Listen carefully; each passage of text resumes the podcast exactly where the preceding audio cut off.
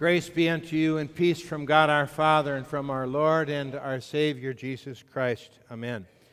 Our text is taken from John chapter 10, and it reads in this way Jesus said, I am the good shepherd. I know my sheep, and my sheep know me. Just as the Father knows me, and I know the Father, and I lay down my life for my sheep. I have other sheep that are not of this sheep pen. I must bring them also. They too will listen to my voice and there shall be one flock, one shepherd. The reason my Father loves me is that I lay down my life only to take it up again. No one takes it from me, but I lay it down of my own accord. I have authority to lay it down and the authority to take it up. This command I received from my Father. Here ends our text.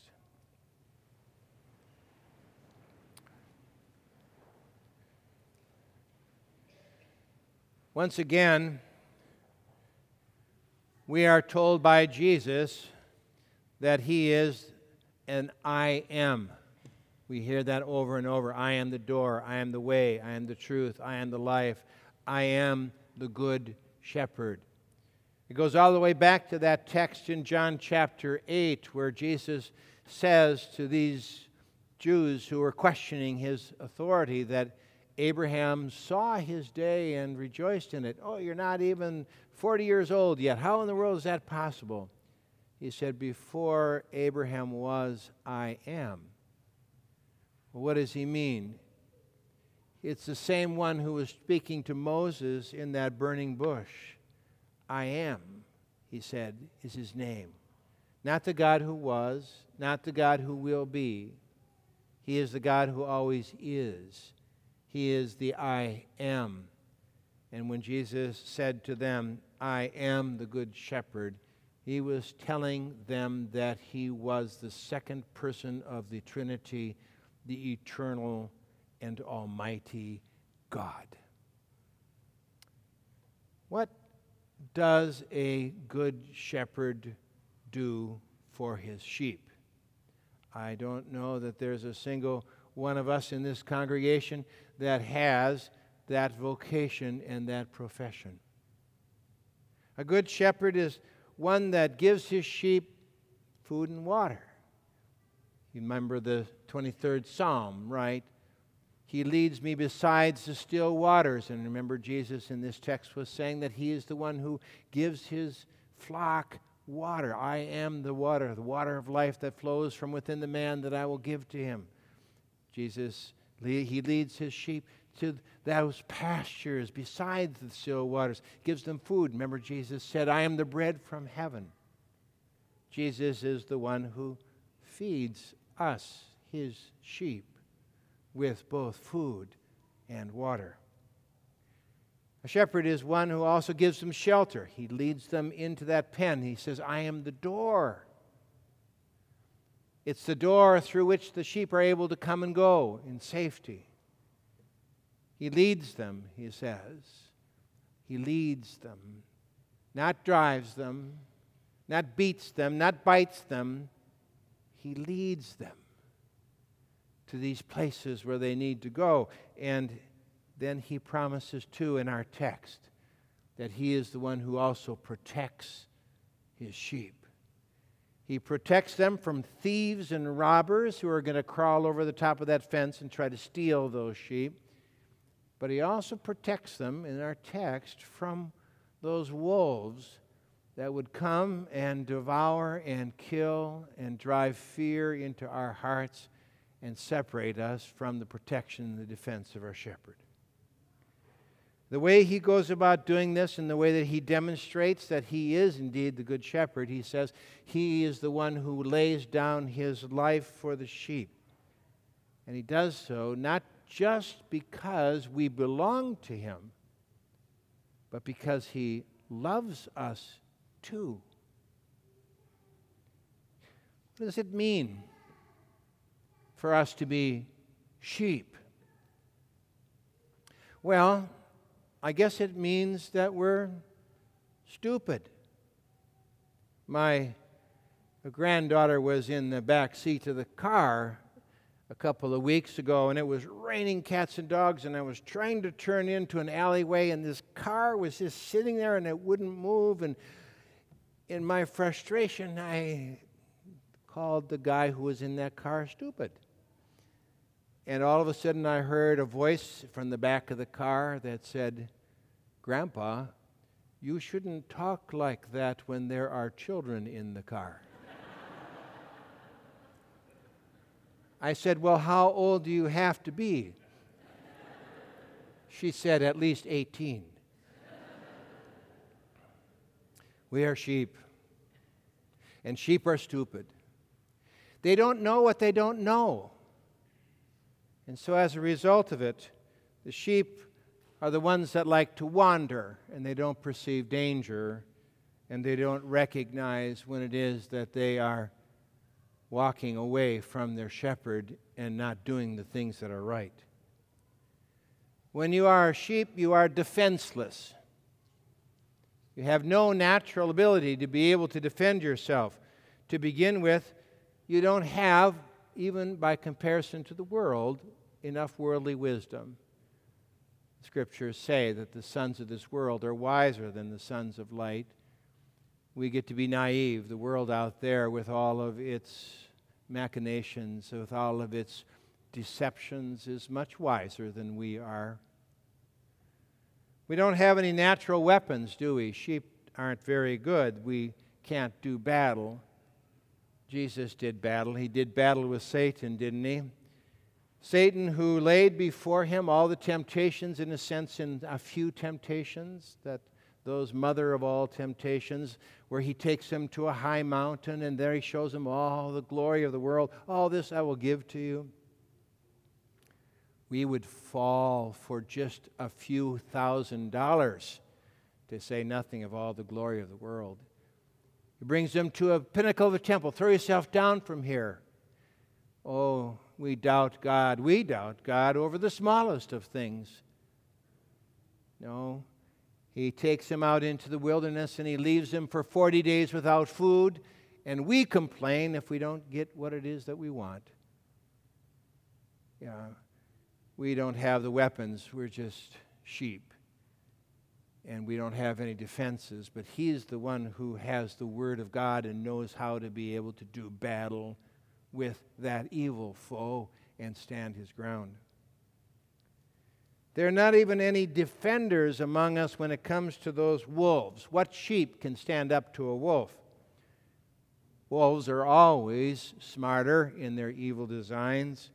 They're always much better organized and they know how to be able to use fear to tyrannize the sheep. Oh, the Pharisees came up to Jesus and they said, Get out of here. Herod is going to, he's coming after you. Was Jesus afraid? Did Jesus scatter? Did he run? No, not at all. Not even among those who would pretend to be the guides to the sheep, the hired hands, those hirelings who are paid to watch over the sheep, even they, when they see the wolf coming, they always will turn and run. There is no human being on earth that has the strength or the power to be able to stand up against evil when evil wants to be able to have its fangs in God's sheep. There's only one good shepherd in all of creation. Only one who is capable of being able to protect and defend and guide and care for and ultimately lead sheep all the way into the paradise of heaven. No other one on earth has the knowledge of being able to lead and guide us into those paths of righteousness. No other one has the weapons that is capable of being able to do battle with evil. No other one in all of creation owns us, and even more than that, loves even the unlovable. And he has given us proof of that by his willingness and ability to lay down his life on our behalf.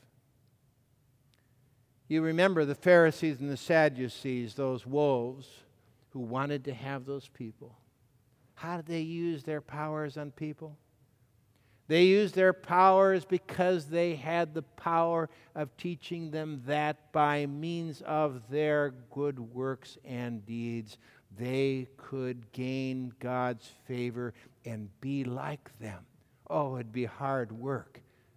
But then, if you can't gain God's favor, if your conscience won't give you release, if you find yourself struggling with your own sinful nature, then you just didn't try hard enough to be that perfect person that God intended you and supposedly would make you into being. And oh, how the sheep would scatter and run, and how afraid they would be that on that day when death came, that they could never face the God who had made them because they did not know the God who was willing to give his own Son in their place and for them in their death, that he might conquer death for them. The Sadducees. The Sadducees, they were a little bit different. They were the intellectuals who really didn't even believe in a resurrection. And so they would tell these people when they die, oh, the bodies are just put to the side. Here your spirit flies back into heaven. There you are, just returning back to that eternal flame in heaven. No personality. You're just gone. And what's the value of spirituality? What's the value, value of spiritual life? Oh, it just guides us, governs us, directs us. But that's it. There's no other purpose, no other direction. There's nothing about you that means anything to God. And oh, how the sheep would find that to be so terrifying. There were even the Herodians. Those were the people who were the worldly ones. Those were the people with power and money and wealth, and how they could make those poor people just grind them into the ground with their insignificance. No wonder Jesus looked at the people and he said, They are like sheep without a shepherd. He would not let those Pharisees and Sadducees and Herodians or anybody else have their way with his sheep. And I can tell you that as those sinful women came to Jesus and wept at his feet, as those people who were blind, as those people who could not move in life because of their fear and their despair and their sorrow. All of those people he defended and was willing to give his life in exchange for them. But not just them. Jesus said, I have other sheep that are not of this fold. You, me. We are his sheep. We are the sheep for whom he has also died. And he didn't just die, he died and lived again. This is what it is that his father told him not only that we would be his sheep, that he would give these sheep to him, but those sheep that heard that voice of the shepherd, they were the ones who would actually receive from him eternal life. It's so fitting that following this text, we are confronted with this magnificent story of Lazarus. This Lazarus who was dead. And Jesus walked up to his tomb and he said, Lazarus, come forth. And what happened? The dead man heard the voice of his shepherd and he came back out of that tomb. I don't think it's any accident that these texts are tied together because the same people who have heard the voice of that shepherd who has called them to his grace and to his mercy and to his kindness, the same shepherd that has called them to his waters of baptism, the same shepherd that has spoken to them through the scriptures, that same shepherd that has come to his people and presented them with his own body and blood, that same shepherd whose voice we have heard, we will hear again. Amen.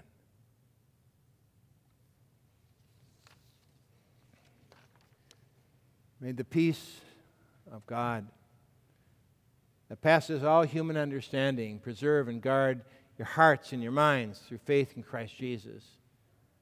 Amen.